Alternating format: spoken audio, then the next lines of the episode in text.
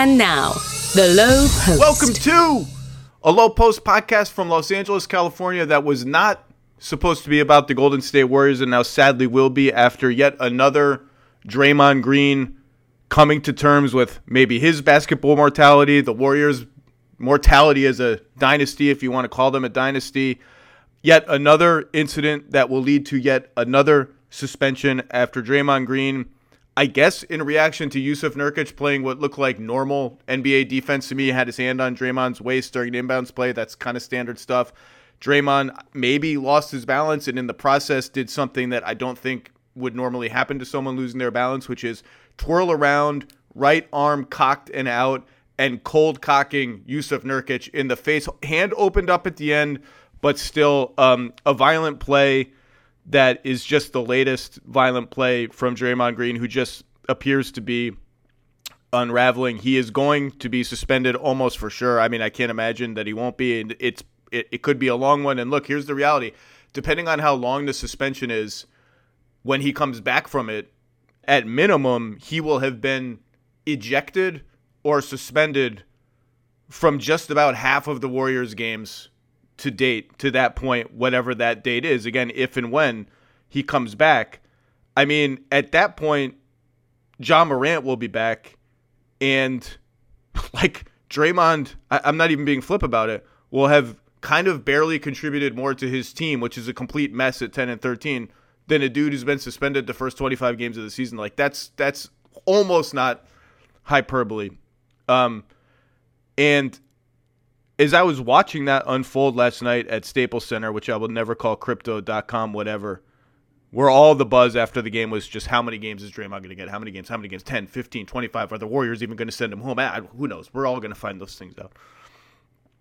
I actually thought back to a piece I wrote about Draymond um, in the aftermath of the punch last season when, of course, he punched Jordan Poole. And I'm beginning to think that punch is still lingering that it might have like destroyed Jordan Poole, who has just been really bad on both ends of the floor for Washington. He's, he's like his scoring is down somehow, and it it might have just destroyed Draymond Green. I know they had an okay season last year. They made the conference semifinals as a nice kind of rebound for them. He's talked about how he's had to earn the team's trust back. You know, it, can he be the same kind of vocal leader, um, getting on people, getting in people's faces, urging them on? In the aftermath of such a public, well, what became a public after the video somehow got out. We never quite figured that one out, did we? How that got out. Um, after such a public, violent incident, um, maybe it just ruined both of them and the team forever. Maybe it's still going on. But I, I wrote this piece at that time, and the piece was sort of just trying to put Draymond's career in perspective and trying to, to you know, because when you talk about Draymond, I've I've long been a huge Draymond fan as a basketball player. That's no secret. When you talk about Draymond with other people, it the, the dialogue inevitably comes back to like, what would he be without Steph Curry and Klay Thompson, the two greatest shooters of all time, who fit his style and how he wants to play so perfectly.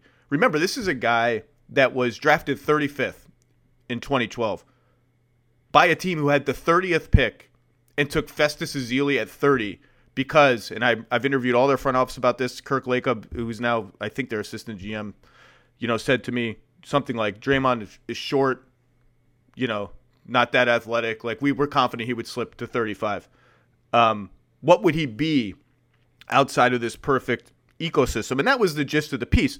And ESPN Social, as they are wont to do, just tweeted out this this graphic with a tweet that's like Zach Lowe um, wonders about Draymond Green's career, and in it it had a, a piece from a, a, line for the piece about how you know kind of just saying like what would Draymond be outside of Golden State? Is he the product of these other superstars in this system? Now, the piece goes on to say Draymond Green is a Hall of Famer and would have been a very good player, if not quite as good and historically great as he was with the Warriors in any context. And we'll get into all of that. But that was not made clear on Twitter. What was clear on Twitter was like, oh, Zach Lowe's questioning Draymond's qualifications for the Hall of Fame. And at least one NBA player clapped back at me with a tweet that said, just a dumb clown will say something like this with the clown emoji. Draymond Green using his money 23 green is a Hall of Famer. Stop disrespecting that man. Now, this, this player clearly didn't read the story where I said Draymond Green is a Hall of Famer and would have been very good in any context. And I thought about that last night because that player was Yusuf Nurkic, who got clocked in the face by Draymond Green.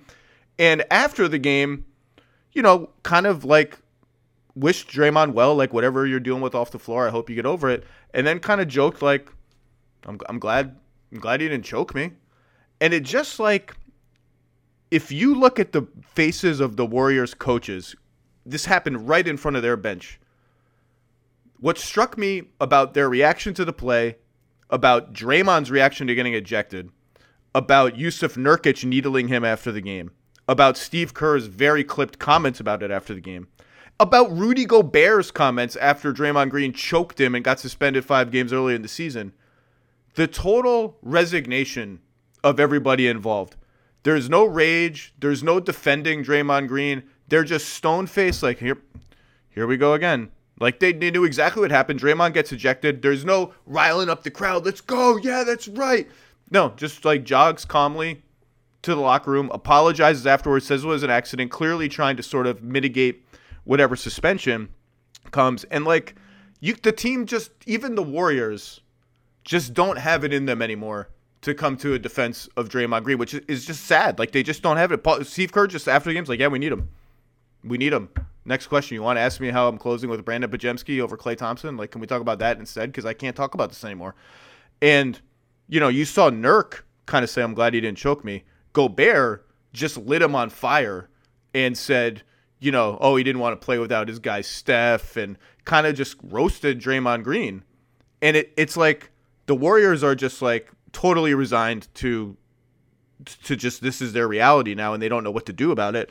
Other players are just kind of taunting him and no one is like no one is doing the Nurkic thing coming to his defense saying Hall of Famer, a great player. They're just kind of clowning him the way that Draymond once clowned Paul Pierce at the end of his career when he was like, "Man, the fans don't love you like that. You're not Kobe. You want that farewell tour. You're not getting it." It's kind of come full circle for Draymond, and this is not to write his career obituary. He's still a really good player when he plays. Um, but you can just it, the resignation. There's no furor. There's no rage. There's no defense of him. There's no. There, it's just sort of, eh, just total resignation. And in the past, the Warriors have always defended him, and this, there's been a million incidents. They've always defended him for a couple of reasons, with three reasons. Number one, it's worth it. The Draymond Green experience is worth it. He's that good. He's that central to their team. He's that central to their identity and the way they play. We will get to that. Number two, Steph loves him. He's Steph Steph's guy, and Steph is the franchise. None of these dudes are being traded probably I would imagine without Steph Curry ever saying like if, if Steph wants him on the team, they're gonna be on the team. And that's his guy. That's been his guy for ten years now. And if you're Steph's guy, one of Steph's guys, and everybody is Steph's guy, really, you're you're kind of untouchable. And the other thing is, it always worked out somehow for Draymond. Like he gets suspended from the NBA Finals. The NBA Finals. When you're a 73 win team trying to cement history, you get suspended as an all star and all NBA player from the most important game in the most important series. Whatever. I mean, he played great in game seven and all that. And everyone focuses on, you know, that he punched up eh, LeBron. It's everything that happened before that, tossing Michael Beasley around, all the flagrants, all the stuff, and he got suspended from a finals game. And it worked out because they lose the finals, and that kind of green lights Durant to to come to Golden State because I don't think he ever would have gone there if Golden State wins the title. And so up, it worked out. Worked out. Then, of course, Durant leaves. And the highest profile incident leading to Durant leaving is Draymond calling him all sorts of names on the bench in a November 2018 game against the Clippers. Now, I, I will always think we'll see what Durant says about this when his career is over. I think he was going to leave anyway. I, I think he knew even before that blow up with Draymond like this is never going to be my team. My legacy, my my reputation is never going to be complete if I just ride it out with these guys. I'm going to need to do something else, and that something else was then Brooklyn, which was a disaster, and now it's Phoenix, which TBD. I think he was going to leave anyway. That's just my gut. But it certainly did not help that Draymond Green embarrassed him and yelled at him on national TV. Durant leaves. Warriors win another championship in 2022 with Draymond podcasting through the whole goddamn thing. Some of the Warriors were not psyched about the podcast, by the way, after the games and all that, but they win the title. It works out. It works out. I don't think it's working out anymore. I think that that that that that streak is, is over. This team is um, just a complete mess. It might be unsalvageable. We don't know when Draymond is going to play again. Wiggins has been a disaster. He was benched last night. Klay has been bad. He was benched last night. Steve Kerr has absolutely no idea who to play other than the one guy who's the tent pole of the whole franchise, and that's Steph. And I hate to say this because I do think he's going to be a Hall of Famer and I think he's going to deserve it. But we've now reached the point where this is the first or second line in Draymond Green's career retrospective. Like, there's just been too many incidents. It's too much. He's hurt his team too much with all these outbursts. And it's now an eye of the beholder thing. Like, if you're a Warriors fan, you might remember the first thing that comes to mind might be his defense, his switchability, the way he revolutionized the team, whatever.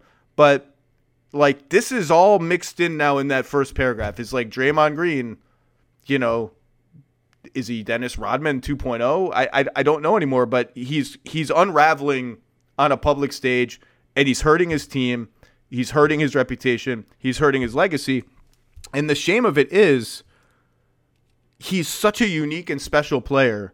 Like I go back to that piece that Nurkic hated without reading, presumably. Um, and I asked that question, like, what is he without Steph Curry and Klay Thompson? Because the Draymond skeptics say Hall of Famer. You hear this? Like I had a I had a former head coach text me five days before before yesterday, way before the second Draymond violent incident of the season. How can you call Draymond Green a Hall of Famer? He's he what is he? He's not a Hall of Famer without Steph Curry. Like these this is a thing people say. And what I wrote in that piece was, yeah, he's not the same guy without Steph Curry and Klay Thompson. You know, like if you're if you're going to talk about the Warriors and why the Warriors won four titles and why the Warriors play the style that they do with all the off-ball movement and the shooting and the screens that nobody can track and it's impossible to deal with, it's Steph Curry and then a giant chasm to whatever you think the second most important contributor to that is. It's Steph. And everyone else has amplified Steph and fit into that style. That's just reality. Like I don't think Draymond would have been as good in Detroit or Charlotte or wherever because he is an amplifier of Steph Curry. But you know what? Steph Curry is a top 10 to 12 all time player. You could still be a goddamn Hall of Famer while being an amplifier to that level of a player. What I mean by amplifier is just think about this. Like, think about the way the Warriors play. Steph wants to move around without the ball. He wants to run pick and roll too, but he, he, he likes to move around without the ball. It's random. It's unpredictable. Where is he? What blah blah blah blah. Um, Draymond meshes with that perfectly as a point forward, point center, whip smart passer, screener, handoff guy. That's amplifying him. And, and he does it at a genius, genius level. I always go back to game six, Houston, Golden State conference semifinals 2019. Durant's hurt. He's out. Houston senses we have an opportunity to take this series, and of course they don't. And over and over and over down the stretch of that game, which really kind of became the beginning of the end of the Harden era in Houston. It's just Steph Draymond right wing pick and roll over and over again. And the and the Rockets don't know what to do with it because every single time down they improvise a different style of handoff, a different style of pitchback, a different style of flipping the screen.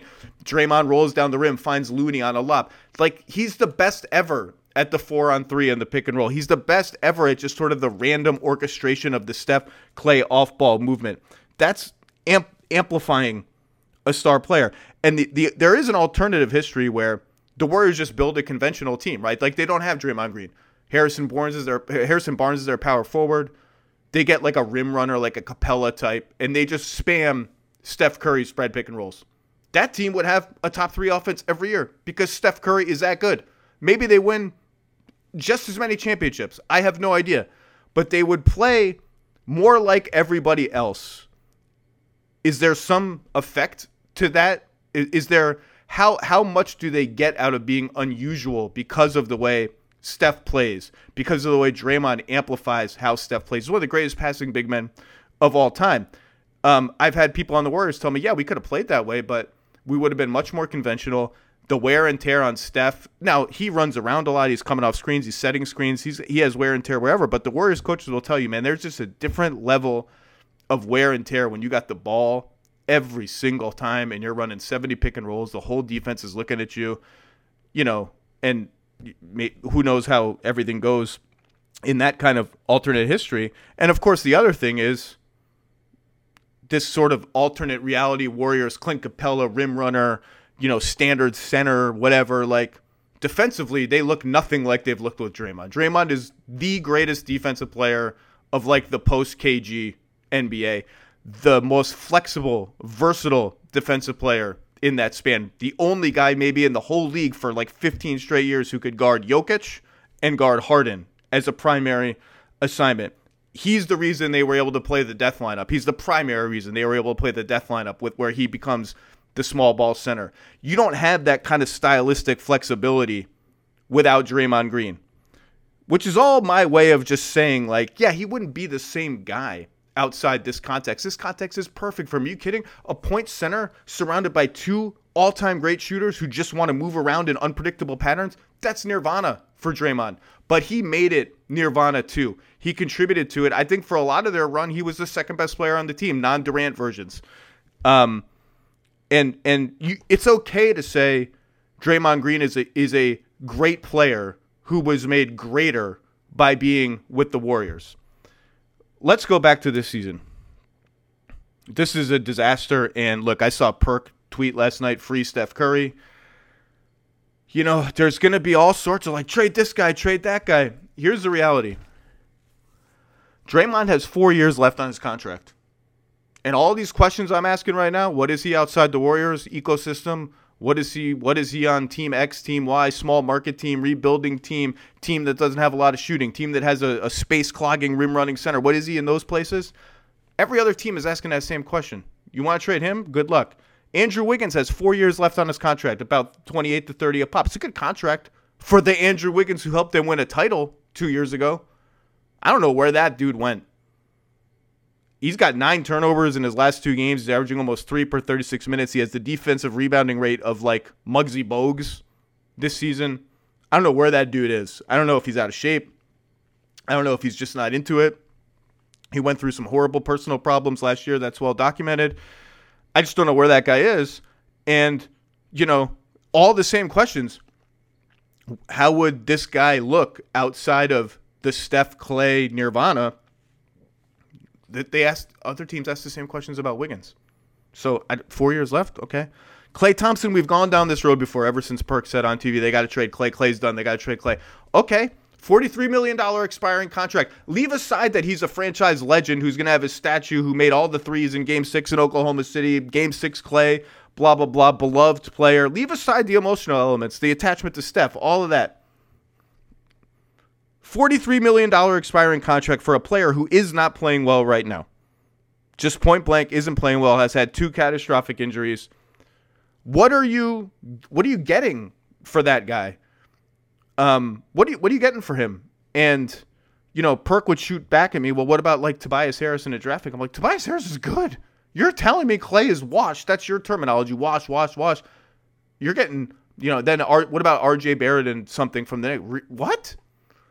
You want to attach something to Klay Thompson? That's a different discussion. So good luck with that one. To me, the most realistic trade remains Chris Paul's $30 million expiring contract plus draft assets and or a good young player like a Moody or a Kuminga for an immediate helpful contributor. Who is that player? I don't know. I don't know. I don't think it would ever be Zach LaVine. I think he's just like not a Warriors guy. I think it will depend on, you know, I, I think I think look, I know the Warriors and the Raptors had talks last year about OG Anunoby. Do the Warriors have enough to win what would be a pretty frothy bidding for the services of OG Anunoby? I don't know, but that's that's a name to look at, and you can connect other dots to other places. Um, none of this is to write their obituary for this season or Draymond Green's career obituary. Both of those things are ongoing, but there's just no sugarcoating this. This this Draymond situation is is a disaster, and it's just sad. Like, it's just sad. Even at the game last night, as as Clippers people and Kings people are like, "Oh my God, did you see this? What is he to get?" It wasn't like this titillating reaction. It was just like, "Man, is this is this what it's coming to for Draymond Green? Is this like is this is this the is this like how it's going to end for him? Is this his basket? Is this him coming to grips with his basketball mortality? Like any basketball junkie, love him or hate him as a personality, loves what Draymond Green brings to the table. As a dude who was going to play in Steve Kerr's first season as coach, they penciled in the rotation. Steve and Bob Myers have told me this. And they penciled in Draymond Green in his third season, not rookie Draymond Green, in his third season, for 12 minutes a game as David Lee's backup. Then David Lee gets hurt, and the rest is history. It should be just an all time great feel good story of an all time unusual player in the absolute perfect spot who amplifies that absolute perfect spot. And now it's just sad. And I don't know where this team goes from here. I just mentioned all the trade, you know, limitations, possibilities, whatever you want. Like they're just a complete mess. And when you're when one of your guys that is like a soul of your team, and that's what they've always called Draymond our heart, our soul, our grit, our fire, whatever you want to say. When he just is kind of lost and is hurting your team, and that just that just really punctures your soul. Like that just hurts your soul. Cuz you want to love that guy but you can't love him.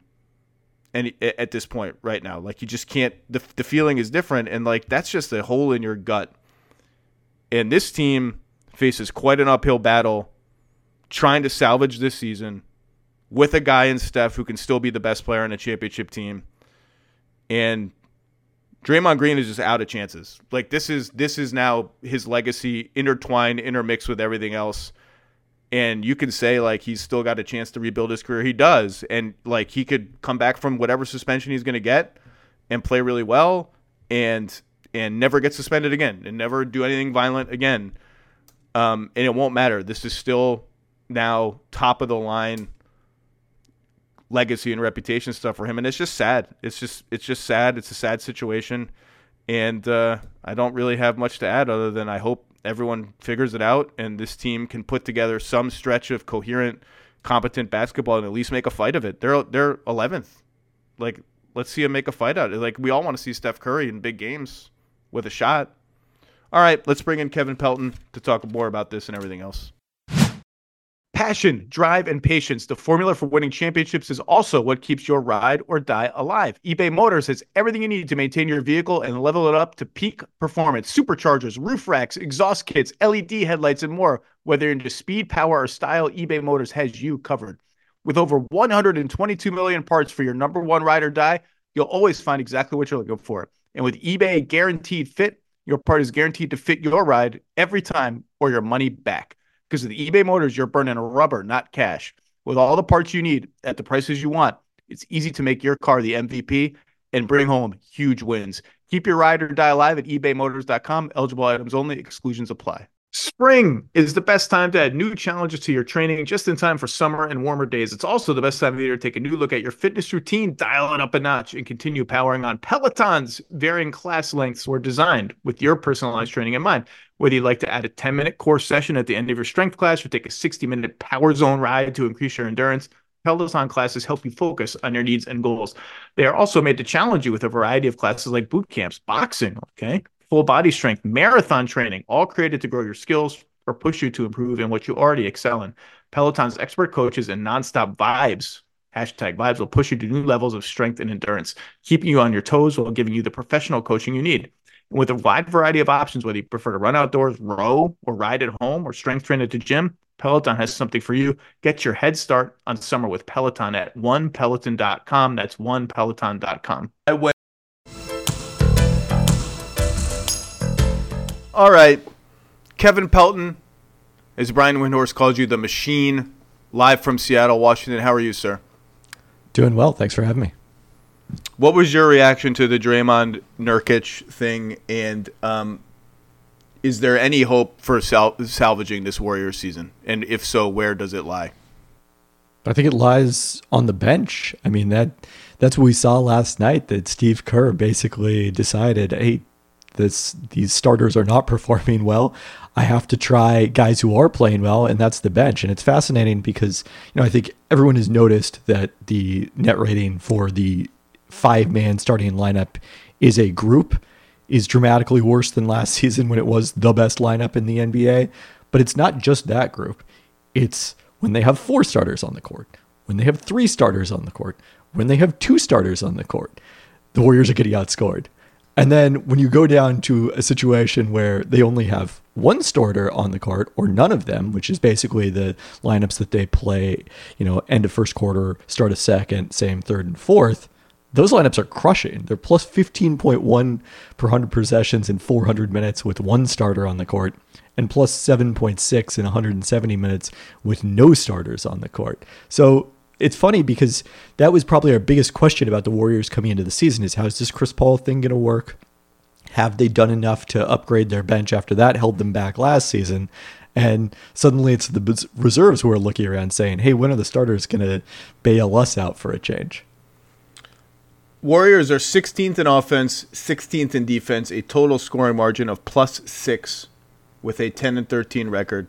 We all know they foul everybody and throw the ball everywhere. And I'm beginning to think those things are manifestations of the same thing, which is a certain desperation and inability to get it done anymore. I know they've always done these things, but it just feels like the reaching on defense, the throwing these Hail Mary passes that have no shot, thread the needle passes. It's like it's pressing. It's a team that's pressing because the conventional stuff isn't as easy for them anymore and isn't working anymore. I don't. I mean, like, look, there's just the Draymond thing is just there's just too much in the air for me to even think about. Like, how the hell do they pivot from this? Like, I don't know how long he's going to be away, f- suspended or whatever. The bench has been good. Like I like Podziemski. Kuminga, I've always liked Kuminga. Every time Kuminga scores, it somehow feels like an accident. Even as someone who's been like pro Kuminga, it's like, how did that work? He, he how did that work out? It worked out. Okay.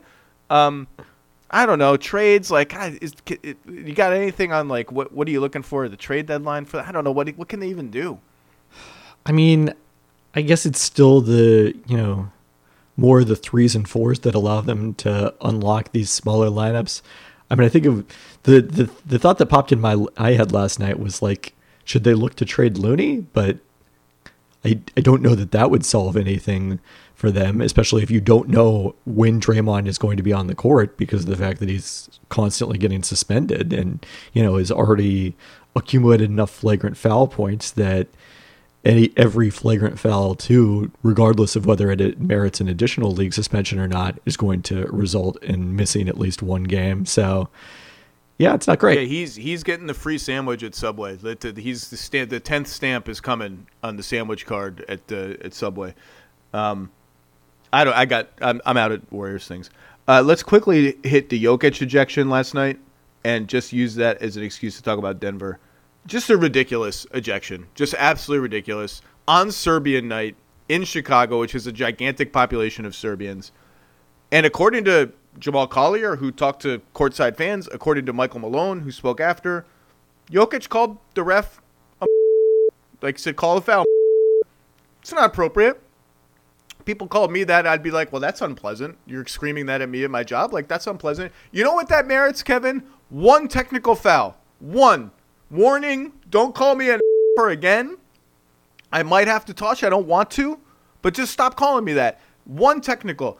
If you're going to throw a, a superstar out, a superstar that people are there to see on Serbian Heritage Night for verbal stuff, it better be per- more personal than that. And if it's more personal and pointed and like like in a inappropriate in any way, that's a different story. Generic cursing can we just take it easy with this? There's no. Uh, uh, anyway, Nuggets. Quick on the Nuggets. Ninth in offense, 13th in defense, fourth in net, or seventh in net rating. Seventh. Slightly underwhelming. I'm like totally unconcerned. They're plus 80 in 247 minutes when Murray and Jokic are on the floor together. Uh, I still think this is the best starting five in basketball and I'm starting to see a little, a little signs from the bench. You know who I like, KP? Is, Julian Str- Julian Strawther. Yeah. I'll tell you what I like about Julian Strawther. This is a spoiler for my ten things column. he can shoot the hell out of it. We know that. Everyone who can shoot with around Jokic is gonna be great. That dude is making plays on defense, like verticality at the rim, closeouts, strips. Like if he's a defensive playmaker, that's a you, you, Christian Braun rock solid. If Strawther is rock solid and Reggie Jackson is rock solid, I got to. I'm at eight already. I'm good. Whether Peyton Watson ever hits a three again, um, is this still your clear favorite to come out of the West? And what's interesting to you about Denver? I think they're still my clear favorite to come out of the West. I mean, the eight you listed, the the one concern is it's awfully small you you probably need someone bigger than that to pop. Whether it's you know Peyton Watson, who is a terrific defender, and the the shooting is always going to be a question mark. Whether it's Zeke Nnaji, which unfortunately seems for another year not to be happening, or whether it's somebody that they can go out and add mid season. Uh, I I don't know if you can get away with being that small, even if you know they do play Aaron Gordon as a backup center come playoff time. But Strawther's defensive playmaking is not a big surprise to me. I mean, that's that's I thought what really probably was quite attractive to the Nuggets about him is his rear contestability is something that really stood out watching him at Gonzaga, and the way that they're forced to play screens defensively if you're going to have Jokic and and right now DeAndre Jordan uh, is another drop center getting minutes for them. You know, you really need guards who are able to get over those screens and affect shots even if they're trailing the play, and that's one of the things that Strawther with his length really excels at.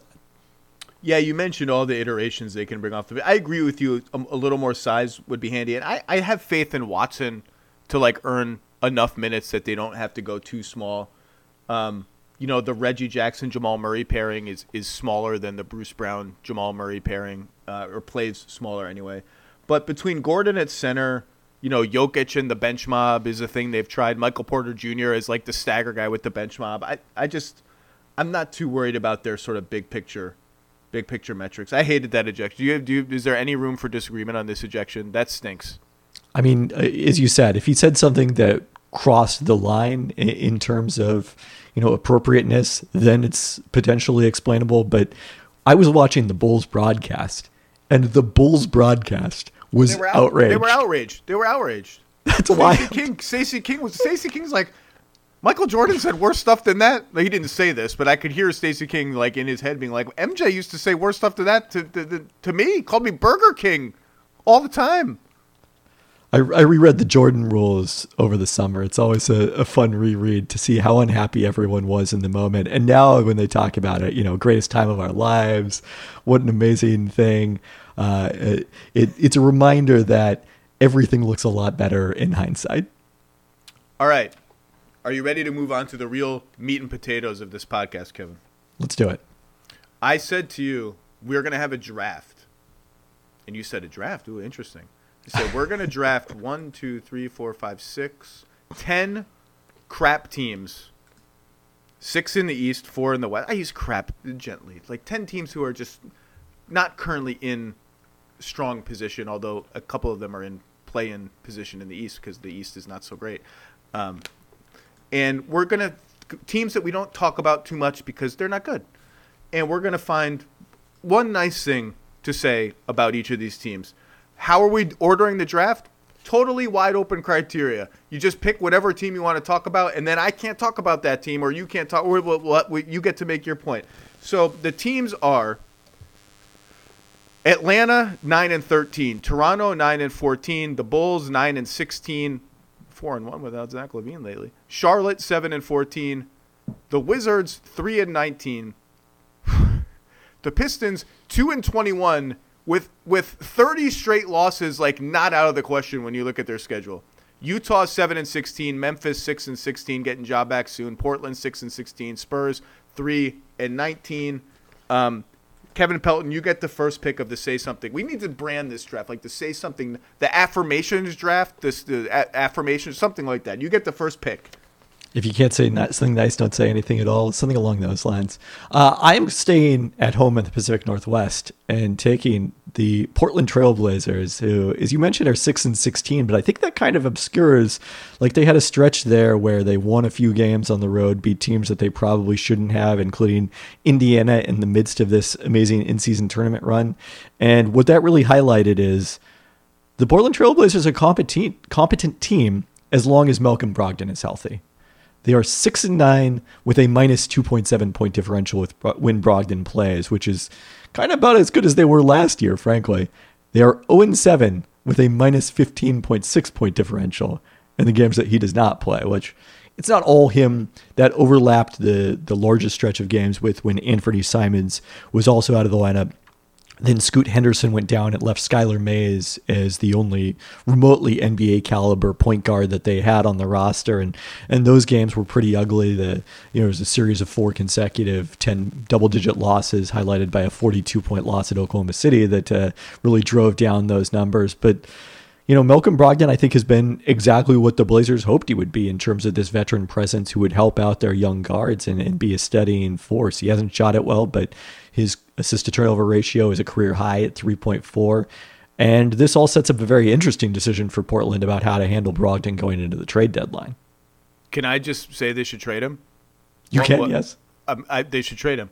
Um, so the Blazers were here in LA on um, Monday night. I went to their game against the Clippers, which they almost won. Scoot's best game of the season. And I was talking to a lot of their coaches before the game. They love these young players. Now they're not winning games, but they love the spirit of the team and how hard they play. Like Camara, just guarding everyone all over the floor. Reath, Jack and threes, Jabari Walker's energy off the bench. They're 15th in defense. Like that's that's pretty that's pretty good. Like for a team that's this young and not good. My nice thing would have been Shaedon Sharpe. I'm just very pro how Shaedon Sharpe has played this season, and um, just good. Like aside from a, a week or so ago, he had like three or four high turnover games in a row. I think he's been solid making decisions with the ball. Obviously, he can shoot. They're running more pick and rolls for him. I like Shaedon Sharpe. Okay, my turn. Crossing off the Blazers. I'm picking the Atlanta Hawks. My nice thing to say about the Hawks is they have achieved clarity. And the clarity they have achieved is that their team is not good. This has not worked. The 2021 conference finals run is a long time and one mega trade ago. Uh, the Hawks are 9 and 13. They are fifth in offense, which is fine, 27th in defense. And I just hate watching them. I hate watching them. They're minus 26, I think, for the season with Murray and Young on the floor together with a, a net a offensive rating that would be about average. And if this is what they are, and I just like it's okay. Trae Young pick and rolls, okay. Dejounte Murray pick and rolls. We can't guard anybody. Clint Capela just runs up and down the floor, getting his just running, just running, getting rebounds. DeAndre Hunter, like I don't really know what you do. Like, what do you do? Good defensive player, like, eh. Do you ever pass? Do you ever rebound? Like, I don't really know what you do. You look, you look like a, like a real awesome NBA wing. What do you do? Saddiq Bey, J- Jalen Johnson was the second best player on their team before he got injured. That's really the nice thing you can say is they've got something in that dude. I think he was their second best player. He might have been. You could argue, you could argue KP the way Trae Young was shooting when Jalen Johnson got hurt that he might have been the best player on the team. um, I, I would I go third best player. That that was my positive thing is that, the, and this is straining the nice thing a little bit that his absence is proving how important he is to the team because of the fact that they've been so brutally bad without him thus far. They've won three playoff games since the um, 2021 run. I thought Quinn Snyder would just sort of juice this up a little bit more. It's the same. It's just the same thing. Like Dejounte Murray gets the ball, Trae Young just stands around. Like it doesn't. It and obviously they can't guard anybody. And Trae's the bottom ten defender in the whole league, and I just feel like the team is stuck in the mud. It's demoralizing that they can't defend and that no one really gets to do anything with the ball on offense. And if they get to the trade deadline and this is what they are, I don't know what they're going to do, but they're going to look different after the trade deadline and maybe in a big way. Someone yesterday at the game, you know, I've talked on the pod about Oklahoma City in Oklahoma City making like a mid-sized trade, not the huge trade that people want them to make for a superstar, but just like give me one more guy. And someone last night pitched, what about DeAndre Hunter, like for some draft equity to the Thunder, like where he's your sixth or seventh guys. Like I don't, I don't hate that. Like that's the I didn't mention that name when I was going through my Thunder candidates of the PJ Washingtons and Keldon Johnsons and this and that. I don't hate it, but I have nothing actually nice to say about the Hawks other than Jalen Johnson. I I just I really just hate watching this team. I was completely wrong about them. They're not good, and I'm fed up. Yeah, Tim Bontemps Good call. Tim, Tim Bontemps is going to be winning that dinner from you, uh, unfortunately. Yeah, I don't even I, have a good cacaw on me, just a cacaw. DeAndre, I mean, I don't think Hunter makes sense for Oklahoma City because you look at that contract, it's so it's long know, and big. Yeah, I mean, starting at 20 million this season, escalating each year up through 25 million in 2026, 27. That's the kind of contract that if you add as Oklahoma City, it forces you to shed one of your better players down the line or to. All right, okay. You know what else is escalating, Kevin Pelton? My frustration with watching the Atlanta Hawks play basketball, despite Quinn Snyder's red glasses. Okay, third pick in the team's draft. Your turn. Excuse my French. All right, let's go with even though they are on what is it a 17 game losing streak, the San Antonio Spurs. God, I'm glad you picked them. Because I'm, I'm, I'm very curious to see what what nice things you have to say about them, other than they're lucky the Detroit Pistons exist. You've mentioned a lot of people have highlighted the numbers with Tre Jones and Victor Wembanyama on the court together, how much better they are. They're they're positive on the season. But if you want to get really small sample size, let's do it. You take those two guys add in Devin Vassell. 272 possessions they've played together this season outside of garbage time, according to Cleaning the Glass.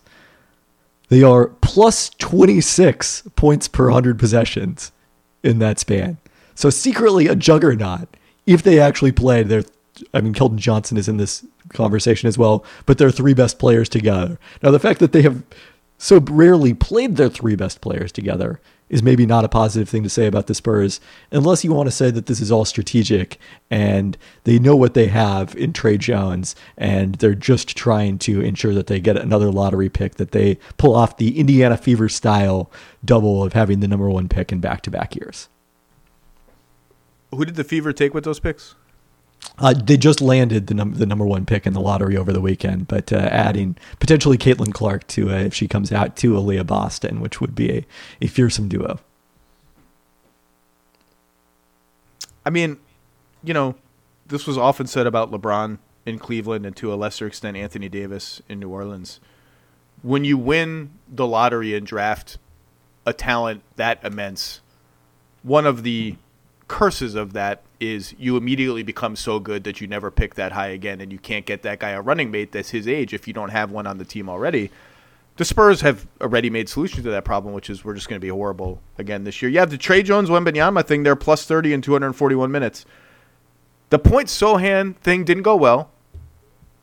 I don't mind them exploring the possibility.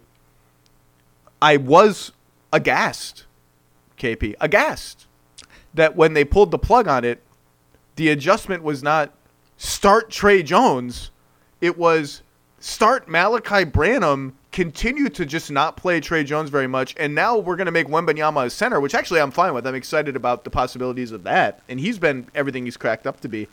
I can only conclude that just as Grant Williams did last year to Joe Mazzulla, that Tre Jones stole Gregg Popovich's lunch out of the fridge, and this is just punishment for this because none of it makes any sense other than the way you're making it make sense. Well, then there's also been the Point Cedi Osman experiment, which is that uh. I, is that next? I did not see coming. Point Bassey? Oh, Bassey just got injured. Apologies to Charles Bassey. Yeah. Point Point that, Point that was not a good thing. Point Mamu. point Julian Champagnie. I don't know. Let's let's go through the whole roster. See see if any of these guys can be point guards besides the guy who is actually a point guard. You can now stream the most MLB games on DirecTV without a satellite dish. Yes! Catch the clutch hits, strikeouts, grand salamis, web gems with nothing on your roof. So who's there up there, whether it's roofers, Santa, birds, old timey chimney sweeps, moody teenagers, thrill seeking raccoons, watch out for them. You name it, they won't find a satellite dish. But you will find your MLB games on DirecTV. That means DirecTV is your home for baseball this season. Root, root, root with nothing on your roof. Yes, stream your team. Call 1 800 DirecTV or visit directv.com. Sign up today. Claim based on total games carried on sports networks. Sports availability varies by zip code and requires choice package. For the ones who get it done, Grainger offers high quality supplies and solutions for every industry, as well as access to product specialists who have the knowledge and experience to answer your toughest questions. Plus, their commitment to being your safety partner can help you keep your facility safe and your people safer. Call or click Grainger.com or just stop by. All right, so you took the Spurs. I'm going to take the Raptors. It's time. It's time, Kevin. Nine and fourteen. Nine and thirteen. What are they? They're nine and something bad. Nine and fourteen. Twentieth in offense, eighteenth in defense. The only good thing to say about them is that Scottie Barnes is is going to be a, a guy. 20 and 9, 6 assists, 47% shooting, 38% on 3. Obviously, he can guard lots of different positions when he's engaged. I've liked that they've used him on the pick and roll, both as ball handler and screener, more often in like the last week or so. I like that as sort of a potential tent pull for their offense, which is tent pull list. It's just sort of an aimless morass of like, here you take it, you take it, you take it. Um, their next, you know, they just lost to Charlotte. I think they play again tonight. I can't remember against who. It might. It's another. It might be Charlotte again, actually. Um, and then it, it gets a little tough after that. We're we're we're a couple years into this now. My guess is internally, they've reached the point where it's like, all right, this doesn't work. It's like this isn't working. And we have Siakam as a free agent, Anunoby as a free agent. Gary Trent Jr. had just had an awful shooting season as a potential free agent if this if they don't have a major bounce back where it's like they and they're in the play-in race, they're 11th, so it's not like they're the yay, you know, you're always in it. Um, you know, they they know that they've lost a lot of free agents for nothing in return, like VanVleet most recently. If this is just what they are, I think I will say today, December 13th, this is the year they actually make a sell trade. If if this is what they are in six weeks. If not, then different story. But last year we all remember the just endless chatter, chatter, chatter, and they end up trading for Jakob Poeltl, who, by the way, has been kind of meh. Like he's just kind of fine. He does what he does. His scoring is down. His minutes are down. He can't shoot free throws. He's just kind of like meh. Um, I think I think something will happen. And if you had to guess, like which of those guys is most likely to be traded between Siakam and Anunoby, I think it's Siakam. But my nice thing would be Scottie Barnes. Yeah, I mean, I would say that he is a guy. Uh, clear, clearly, readers of the uh, early All Stars that I did earlier this week know that I, I think he is a guy, and it's in a situation that is, you know, not maybe as poor, poor, poorly conducive to his strengths as what Victor Wembanyama has been playing in most of this season. But if you're imagining, hey, what's the perfect scenario for Scottie Barnes offensively? I, I think this does work pretty well for him defensively to highlight his strengths you'd put a lot of shooting around him as much as possible. And the Raptors have no shooting and all sorts of other ball handlers. And yet he's still thriving in the context of that. So I think that's very exciting long term. Uh, because I thought we were going to talk about him separately. My my nice thing to say about the Raptors is they have made the second largest improvement in terms of their assist rate of any team since 1997-98. The only team that's ahead of them the 2017 18 Toronto Raptors when they remade their offense with uh, young assistant coach Nick Nurse getting a lot of the credit for that, that makeover that they made under head coach Dwane Casey that year. And they have three guys averaging almost five assists per game between Barnes, Pascal Siakam, and Dennis Schroeder. And uh, there's only one other team that's basically in that ballpark, that being Sacramento. So it's not always uh, the best thing to have more assists. Uh, you know, being able to create your own shot it does tend to be a strength, but that's that's a thing they've done well and have done much better this season.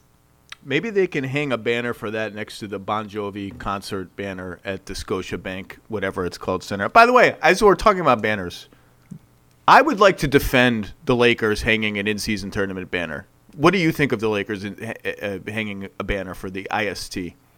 I mean, it's interesting that it ended up being the Lakers who won it and made this decision because, you know, if the Pacers had won it, is a team that had never won an NBA championship, just endless mocking of that decision, I'm sure, which I think is wrong. I, I think this, I agree that it shouldn't be celebrated to the same degree as NBA, you know, winning the actual championship, winning the finals. But you know, if we're going to take this seriously, and the Lakers clearly did, then I think it is something worth highlighting. And I remain disappointed that the, uh, I don't know how other teams have handled this, but the Seattle Storm do not have a WNBA Commissioner's Cup. Uh, banner in their arena. They were the first team to to win that uh, that competition after previously winning four championships. And I'm also annoyed that at Climate Pledge Arena they only have one banner like the Lakers are apparently going to do for the the in-season tournament, they only have one banner listing all of their WNBA championships no, as opposed gotta, to separate ones. You got to blow out the championships. The championships deserve each one deserves its own its own banner. Um, I just would like to give a big fat raspberry to all the people who are making fun of the Lakers for spraying champagne and and having a banner. Like, look, we it's it's sports and they won the thing. This isn't like the Timberwolves celebrating that they won a play-in game, which by the way, I had no real problems with either considering the sad sack history of that franchise. They won. And it's cool, it's fun to win. They cared about winning. And I think they have struck the perfect balance with First of all, I also enjoyed the fact that this banner required like nine different sources say tweets from various newsbreakers about a freaking banner. Can we just can we just like release the banner? Like we don't need this. Like it's it's not that big of a deal. Um, sources say it's going to say IST. Um, perfect to have one banner, smaller and different presumably than the championship banners. One for the whole IST, and you just add years if you ever win it again. That's nice. That's like here's this JV thing that we won nice thing. Uh, all right, it's my pick. We're getting to the dregs here. We're really getting to the dregs. I don't want to pick any of these teams, Kevin. I might just punt my pick to you. I am going to pick. You know who I'm going to pick? I'm going to pick the Memphis Grizzlies, who are 6 and 16, 28th in offense, 11th in defense. Hat tip to 11th in defense with this MASH unit forcing tons of turnovers. They don't give up a lot of corner threes. They've like kind of cobbled a good defense. The West is so good that they're still like five games out of the play-in um, with Morant on the verge coming back. Five and six on the road, one and ten at home is weird. I just want to be like, shout out Desmond Bane for just grinding away. Like 25 and 5, pretty efficient, sh- actually very efficient shooting. And just it's sometimes it takes 18 seconds of cutting and screening and dribbling for him to get like even a contested open jump shot given the lack of scoring punch around him. And it's not just that Morant's been out. It's like Smart, Clark, Adams, Kennard, Tillman. They're just like out of guys. Like they're just playing like they're starting Derrick Rose, Bismack Biyombo, and David Roddy. They're just like out of guys. And they've like kind of hung in a little bit, I Basketball Reference still gives them a 0% chance to make the play in. Like, that's how far behind they are with Morant coming back. I think it would be a lot of fun if he came back and they won like 10 out of 12 and some and they got a little momentum. But just, you know, it's a it's a rough watch right now. But I just want to say to Desmond Bane and now Jaren Jackson Jr. has kind of got hot lately too. He's up to 21 a game. Defense hasn't been the same level this year. Just want to say like we see you, Desmond Bane. Appreciate the labor. Good luck going forward. Yeah, I mean, my good thing was I think we're going to look back and say that this stretch was positive for his development as he continues to go from, you know, I was looking at his basketball reference page and rem- reminded that is a fourth year senior at TCU. He averaged 16.6 points per game. Like, this was someone who always projected to the NBA as nothing more than a role player, like a really good role player, but nothing more than a role player. And now, you know, he's averaging over 20 a game he, you know, if the team's record was better, would have a legitimate All Star case. Uh, he's pushed his usage rate to 30% this season without John Morant and without all those other guys that you mentioned. And I forgot it, Adams. Yeah. If you look at the effective field goal percentage on shots with more than two seconds of t- touch time, which our buddy Seth Partnow has used to kind of distinguish between self created shots and shots that are created for you by others, He's 16th in the league in effective field goal percentage on those shots among guys with at least 100 attempts. So he's up there with a lot of star players in that regard. So that's an exciting development and something that will help them even when Ja Morant is back. Deepest cut maybe in the history of this podcast.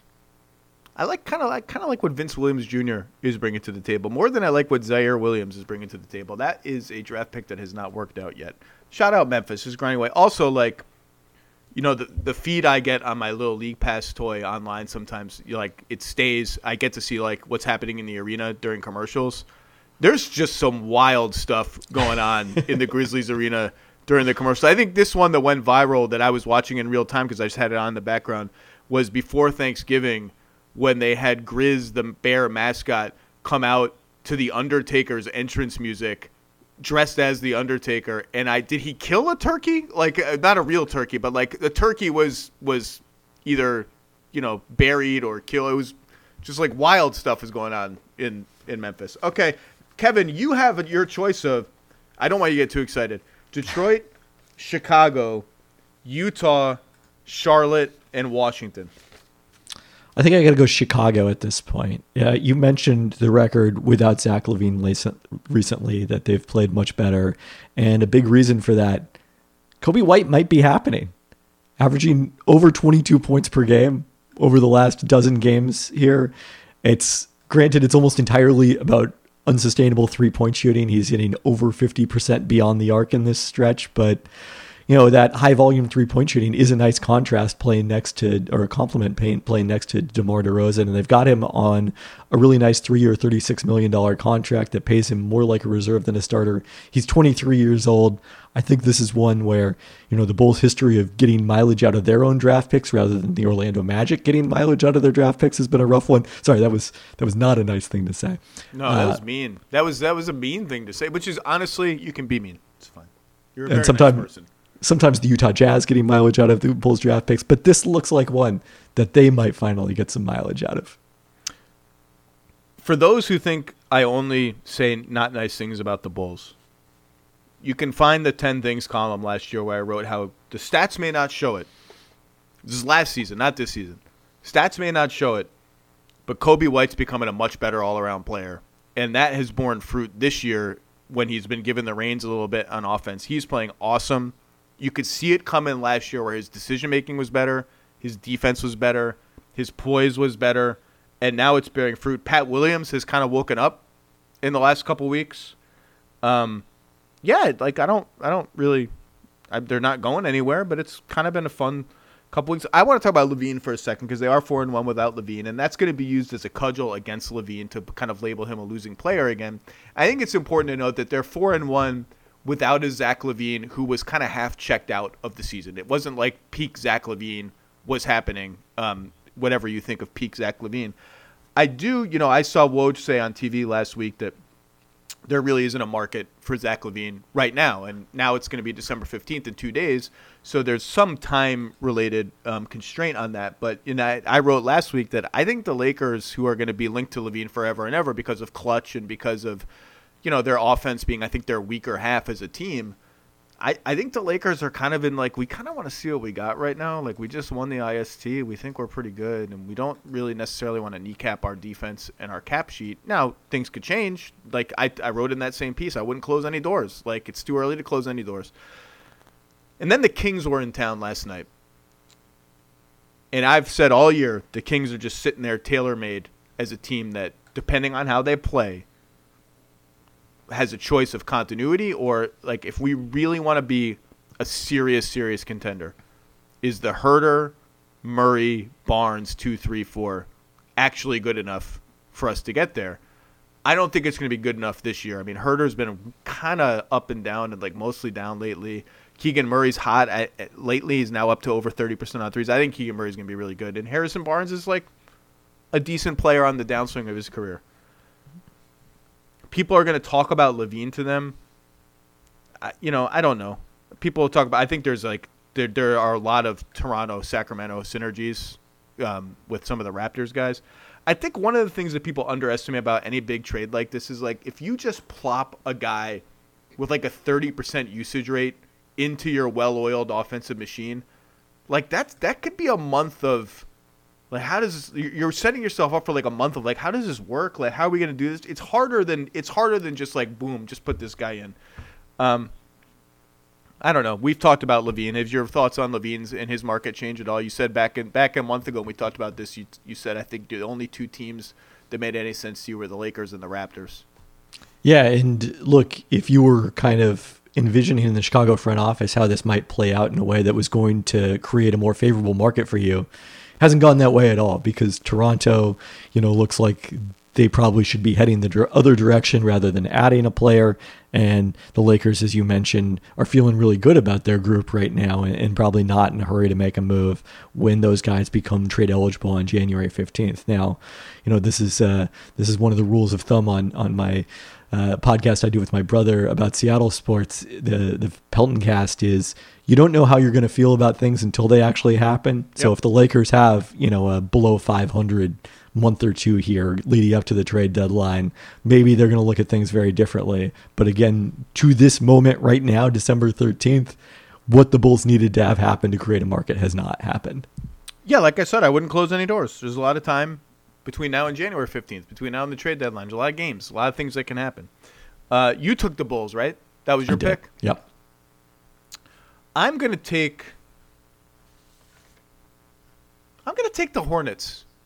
I'm going to take the Charlotte Hornets, who, first of all, Eric Collins on play by play, just still on his game. That made me do a spit take the other night when he described somebody as tougher than day old oatmeal. It's like, that's a new one. I haven't heard that one.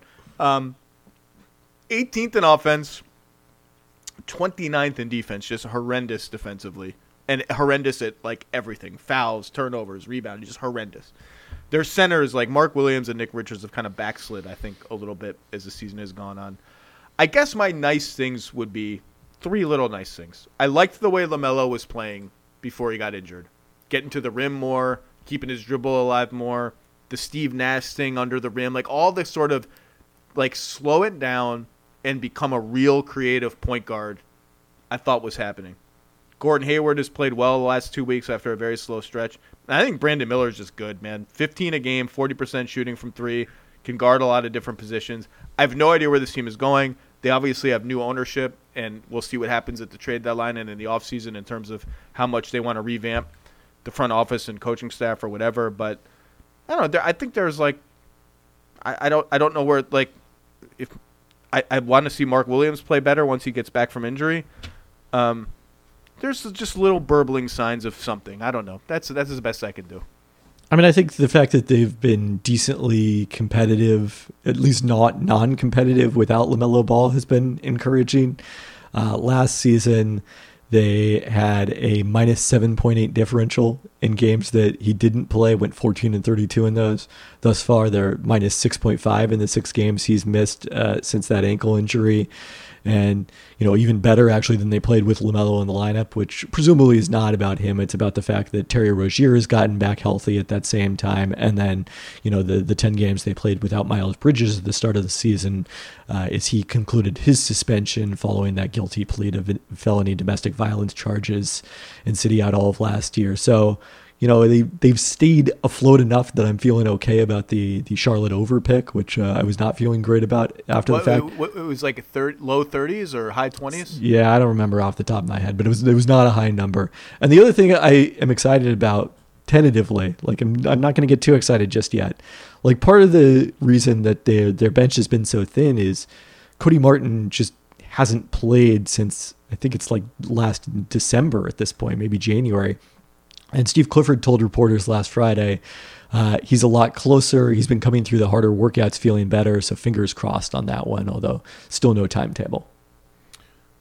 Also, I've never felt older in my life than when um, they struck their jersey patch deal with Mr. Beast, and Woj wrote a story about it, and I was like, oh, I don't even, I don't even know, I don't know who or what Mr. Beast is. And then I went to a wedding like two weeks later. One of my second cousins got married, and one of the groomsmen was like a one of the lead writers for Mr. Beast, which was the subject of like much chatter. Um, like this is like a 25 year old wedding, like the kids, and it was just like people were like, "That guy, he works for Mr. Beast. That guy's that's the one that works for Mr. Beast. Oh, he knows Mr. Beast." I'm like, I don't know who the hell Mr. Beast is, but sounds like a he's doing great in life. LaMelo, by the way, still only shooting 54% at the rim, just can't finish at the rim. But I like that he's getting there. Like he's getting there. And someone's going to trade for Gordon. I think someone's going to trade for Gordon Hayward. I mean, he makes a it's a $30 million expiring contract. It's not that easy, but it just feels like what what are we doing? What is everybody doing here? Uh, I was going to say I've never felt older than when Luka Doncic lamented after his performance uh, last night in the win over the Lakers, how old he's getting and how little sleep uh, after having his first child and how everything hurts. So he's 24. I like that he's going all Euro with like the little hairband thing that all the soccer players wear, all the football. I like that he's going instead of headband. I'm going with the. I don't know what the name of that thing is, but I associate it with European soccer players. Perhaps I'm being I'm look. I, I'm pro Croatia soccer. That's my team. Um, all right. So I have left you with Detroit, Washington, and Utah, and it's quite interesting to me that Utah is is still on is still alive. So good luck with this one, KP. Yeah, I was hoping you were going to take Utah at this stage of the draft because I want to say something nice about.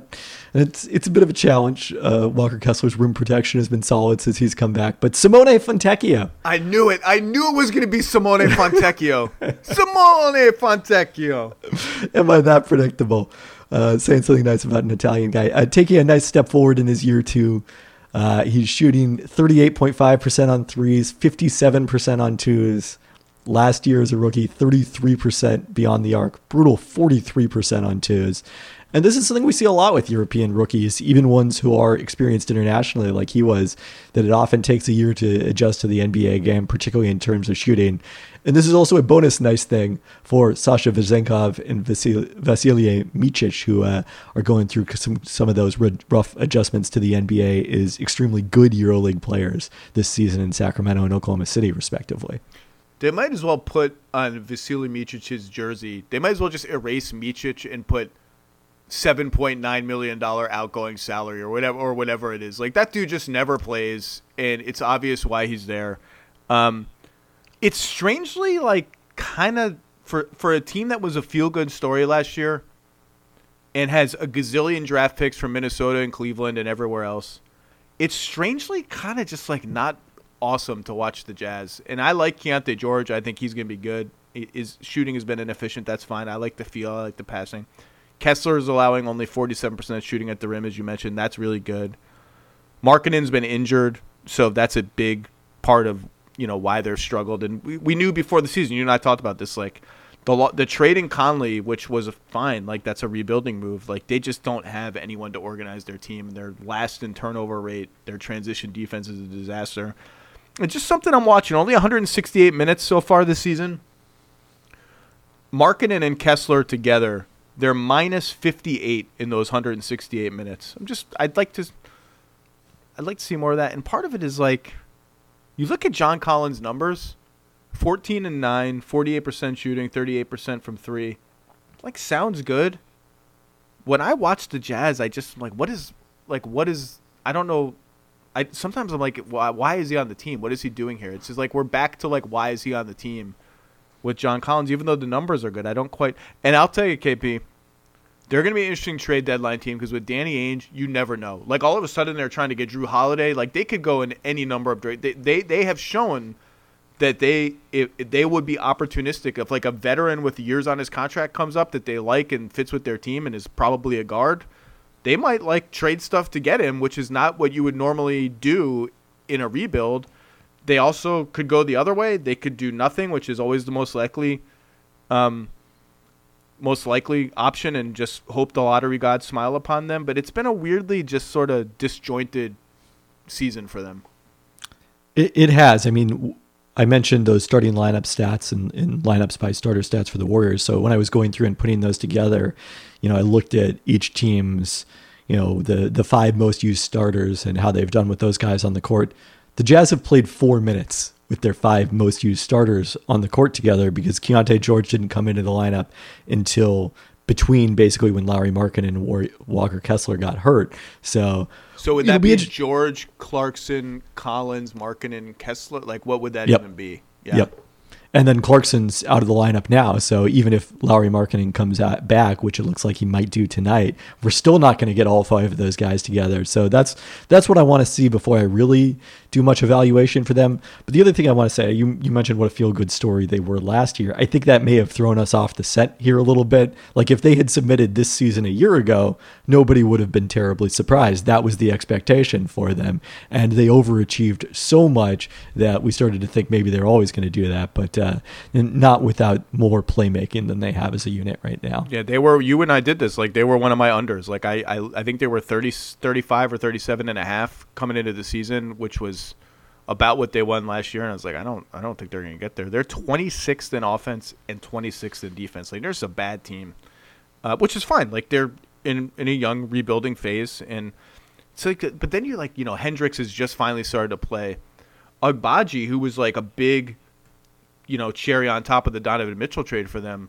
Like he just doesn't play very much, and like he just doesn't have enough time to get in a rhythm. It's just it's just a strange brew of guys right now, and it feels like they do just need to, you know, like the Sextons and Horton Tuckers of the world. It just feels like I, I don't know who. It just feels like they have too many guys, and like someone's gonna have to get moved somewhere. All right, we've reached the point where it's Detroit or Washington. I'm gonna take Detroit, Kevin. I'm sorry. They've lost 20 games in a row. 27th in offense, 24th in defense. Here's here's all I got. Is all I got. Jaden Ivey is shooting 70% at the rim. That, that's precisely what I had to. I, honestly, I, I joked about this the other day. When, like, are they going to send him to the G League? I don't know what the hell is next going to happen with their rotation. I love Ausar Thompson. He is seven of forty-eight from three. I just, I, I just want him to be able to shoot a little bit because he does everything else so, so well. And the other thing I will say is Jalen Duren's injured. I think he's going to be good. He's he's young and he's raw on defense, but when he comes back, I hope we have seen the last of the Isaiah Stewart, Jalen Duren, really any two of those guys, Bagley and Wiseman, who just is completely lost on both ends of the floor. I don't want to see the two of them anymore. And so I hope what's happened in in his absence, which is Bogdanovich has come back. Can we just start just for this? It, it's not like you're winning. So can you just entertain me by starting Cade Cunningham, Jaden Ivey, Ausar Thompson, Bojan Bogdanovich until he's traded, and Jalen Duren. Can like is that lineup play zero minutes? I didn't even bother looking it up. Can we just start that lineup and have some freaking fun? Because God knows around winning games. It makes sense. It at least makes like some conceptual sense as like an NBA lineup. Doesn't seem like anybody's having a lot of fun at this point either. In addition to that, yeah, I mean, the the other element of it is I, maybe there's been stuff behind the scenes that we're not privy to. Jaden Ivey publicly could be complaining a lot more about what's going on with his minutes than we have seen. Like he seems to have, from what we can tell, mostly kept his head down and and he's playing much better. The the finishing being the biggest part of it, but you know he's in a more appropriate role after he was you know kind of the Keyonte George thrown into the deep end of the the pool guy last year as a rookie with Cade Cunningham's injury, and yeah, I you know I was watching a broadcast a few weeks ago. I forget which one, and the the opposing broadcasters mentioned, yeah, Jaden Ivey having a down second season. I was like, no, no, he's actually playing way better. They just don't play him. So Monty Williams having a down down season, I would say. Yeah, you know what's having an up season is Monty Williams' bank account. He's doing fine. Um, he's doing fine. Cade Cunningham, 22 points a game, seven and a half assists, four rebounds, 42% shooting, 34% on threes, which is trending up, 47% on twos, four free throws a game, which is much maligned. People want to see him get there more. You know, he's essentially a second year player, given last year was a lost season for him on a team that's just been bereft of shooting um, and really any kind of experience this year. I Cade's last like 20 games of his rookie season were massively encouraging to me.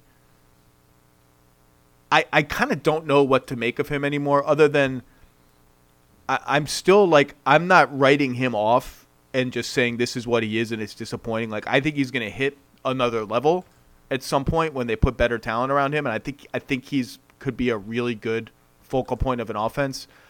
I am reaching the point where I'm like he might not be like the guy on uh, on a good to great team, somebody which is fine. Like there are only so many of those guys around the league. Maybe you can build like a greater than the sum of its parts kind of team where everybody kind of shares in being the guy. But I, I'm still relative to the pessimism I've seen about like Zach Kram had a great piece for the Ringer about how advanced stats just hate Cade and they do. I'm more bullish than that. I wonder where you, you know, where a lot of your grounding, at least initially, was advanced stats. I, I wonder where you are in the on the Cade experience. Yeah, it's interesting because a lot of it reminds me of the Andrew Wiggins discussion from several years ago. Good call. And I feel like I was kind of kind of slow to adjust my expectations of Wiggins because we have seen a lot of players of this ilk, uh, you know, tend to develop even late. I mean, you know, Harrison Barnes would be another guy who, for a long period of time, there was this sort of disconnect between his perception and what the advanced stats were saying about his value. And he did eventually develop into a really nice. Both those guys developed into really nice role players. They didn't develop into stars. So it'll be interesting to see. For Cunningham, you mentioned the three point percentage trending up. That's been the most surprising part because you watched him in Oklahoma State. He was a shot maker. Like he hit 40% on threes that season, 85% at the line uh, was really nails in the mid range late in games, and that just for whatever reason hasn't translated. So even in the context of again, we've talked about these environments that are really poorly conducive to players' skills. Detroit is the epitome of that for Cade Cunningham. The shot making shouldn't necessarily be, I think, as affected by that as that has been, and that's been kind of the disappointment for me. I just want to see him play where there's not 17 defenders in the paint by the time he's like gotten past the three point line. But I, I'm still bullish, but I like his feel. I like his passing. I like his ability to kind of get in the paint and wiggle around and pivot around and keep a live dribble and make floaters over smaller guys. I just want to see more. All right, Kevin. Challenge. Say something nice about the Wizards of Washington. Yeah, I mean, I think this one is pretty clear. I'm, I'm, I'm well, no, maybe it isn't because I think you you might have someone else based on our text change. But uh, to me, it's Bilal Coulibaly being ahead of schedule is a teenage rookie who, you know, looked he played a very small role for the Metropolitans 92 team that Victor Wembanyama was a part of last year. An important role because they were playing like legitimate games in the French League playoffs all the way through the finals. But, you know, this is someone who was mostly standing in the corner and playing defense in the French League. And that, that tends to translate to a really small role in the NBA. And, you know, not only is he hitting 40% of his threes thus far, which is is very exciting, we're starting to see kind of some baby steps towards him making more plays with the ball in his hands. His usage rate is still, you know, 13%. It's really low, but you know, the month of December he scored double figures in all four of their games thus far. He's putting it on the ground a little bit, and I'm just I, I think he's clearly ahead of schedule of what I was expecting. Um he's on my list. I, I ahead of schedule is the perfect phrase. Like he's going to be a playmaker on defense who can guard a ton of positions. He's shooting well. Like I'm I'm a fan. I think that pick is going to work out for them. I had him and I had Corey Kispert as my nice things to say about the Wizards. Corey Kispert is a rotation player on a good team, and he has tripled his drives per 100 possessions this year. Now that's from three to nine, just not very many, and he has almost two and a half to his pick and rolls per 100 possessions from again two to five, um, and his points per possession on both of those plays are like top 10, top 15, top 20 ish in, the NBA. So he's making plays against closeouts. Like you can if you get him if you if you run him off a screen and then into a handoff, which is basically a pick and roll. Like he's he's doing well, leveraging his shooting to create a little bit for others, just a little bit the rest of it is just rough, man. Defensively, this team is so bad. Like it, it, it might. You, one of us, you, one of our stats guys or someone will have to do like. I'm sure they're on pace for the worst points allowed per possession in the history of the league because like we're in the, a, a stage now where the best offense and the worst defense are going to be the best and worst ever. They are 30th in defense, and they just got nothing. I mean, they can't rebound. They just, it's it's it's not great. I, I don't know what the answer is, but there is no answer. The answer is that the lottery is in five months. Yeah, watching them zone the uh, the Sixers the other night as the Sixers just kept making threes, riddled them with threes, and it was like, well, if you go back man, then Joel Embiid is just going to destroy us. They, so there, there wasn't a good option they gotta pass the rule that Embiid's gotta play lefty against the Wizards. Like it's just it's just so unfair. It's like it, it is the literal manifestation of a man among boys almost. Like it's just just make them play lefty. To your point about the lottery being in five months, that's that's the exciting thing. Is like they're not doing they're not playing like this well they're trying to be the 10th seed they're playing like this well that was the goal all along the 2023-24 Wizards. This time we're bad on purpose. like the like um is Johnny where is Johnny Davis? Is he I don't even know where is he injured? Is he in the G League? Where is he? He's gotten some minutes, hasn't he? Uh, Not he lately. is he is currently injured. He has a, a calf injury. Okay. Cuz when I've seen him play and look, to be clear, Johnny Davis is in the NBA. He's a lottery pick. He is better at basketball than I will be at anything ever in my life including napping in the middle of the day, which I'm elite at. he just doesn't look like an NBA player. When he gets on the floor, he just looks completely overwhelmed and lost. And like to have that happen to a lottery pick is just that's rough. So we've concluded our Wizards segment by saying something not nice about the Wizards, who were last on my league pass rankings, and our last in the say nice say something nice draft. Kevin Pelton, what do we got coming up from you? You did your All Stars this week, which we were supposed to talk about before the Draymond thing happened. Maybe we'll revisit that in a couple of weeks. Early All Star picks, both conferences, and you followed the rules, like by position, which by people apparently roster. don't understand because people No. kept saying the guys I picked as wild cards were not. I had not picked them for the team. Like, no, those those are roster spots. They count. They also people also react to All Star selections as if you have 18 spots per conference. Like, how did this guy not get? on? I'm like, okay, so you're the 12. Who you taking off? Like that's it. So, and what else we got coming? We got a mailbag coming. What else? Uh, not not on the schedule right now. I think next up uh, will be next week. Bobby Marks and I are, are revisiting our monthly rookie rankings, the rankings of the top ten rookies in the league. Uh, so Chet, Wemby, Jaquez are the top three right now. Is that is that is Lively cracking? Lively's four? Like where where do we stand? I think I might have had Lively over Jaquez, but uh, yeah, the those guys are in the conversation. Detroit's rookies, even though they're not playing as much uh, right now. Uh, Brandin Podziemski is uh, is one of the nice things that's happening with the Warriors. So yeah, yeah, that's the that's the group. The fifth first team all rookie spot, assuming those four hold, is going to be an interesting, an interesting little battle that only diehard fans of like Cason Wallace and Brandon Miller and Ausar Thompson really re- and their teams really really care about. But I would I would assume, barring injury, that Chet, Wemby, Jaquez, Lively are, have locked up four of the five first team all rookie spots. Lively's just that guy. That dude is good, man. That that, that guy is really good. He looks like he's been in the league for five years, even The- though he is one of the younger rookies. the passes he throws out of the pick and roll in space are he's throwing them instantaneously on the catch and with an intellect that suggests he's got the floor mapped in his head before he gets the ball, which is incredibly unusual for a center that age and that experience level. And my favorite thing about him, I wrote about this last week. I hate, and Jarrett Allen has been the king of this for years, less so this year, when centers catch the ball on the pick and roll, like when their guy is trapped, so they're rolling to the rim, the help defender comes, and the help defender is like a guard in the restricted area, and they just by default kick it out when you just like just just cram on the dude. Dereck Lively doesn't like he will finish right. He finished over Zion on that exact help rotation. Jalen Williams, wing Jalen Williams, like I he he's like, oh, you're too small. I'm just gonna lay the ball. Up. Forget passing to like Derrick Jones Jr., who's been fine. And Dante Exum, holy smokes, Dante Exum. Say something nice about Don- busted lottery pick Dante Exum. Busted no more. Number number one on my personal draft board that year. Was he really? Yeah. It's funny because Dennis Lindsey is now a consultant for the Mavericks and was the GM of the Jazz when they made that pick, and that was like their golden chance in, in the, uh, like a top five ten pick in the draft.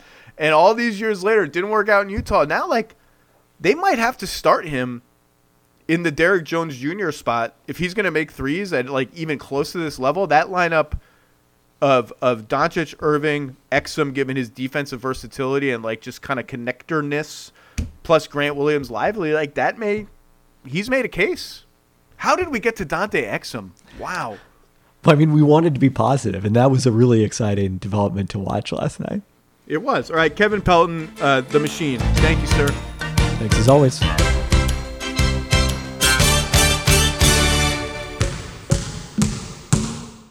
And now, two pigeons bemoaning the fact you can stream DirecTV satellite free. You see this? A family watching baseball on DirecTV with no satellite dish in sight. Let's heckle them. You call that changing the channel? Choke up on the remote, buddy. I hope getting all these games on DirecTV makes up for your mother not pre-chewing your sunflower seeds. DirecTV has the most MLB games. Call 1 800 DirecTV. Claim based on total games carried on sports networks. Sports availability varies by zip code and requires choice package. Terms and restrictions apply.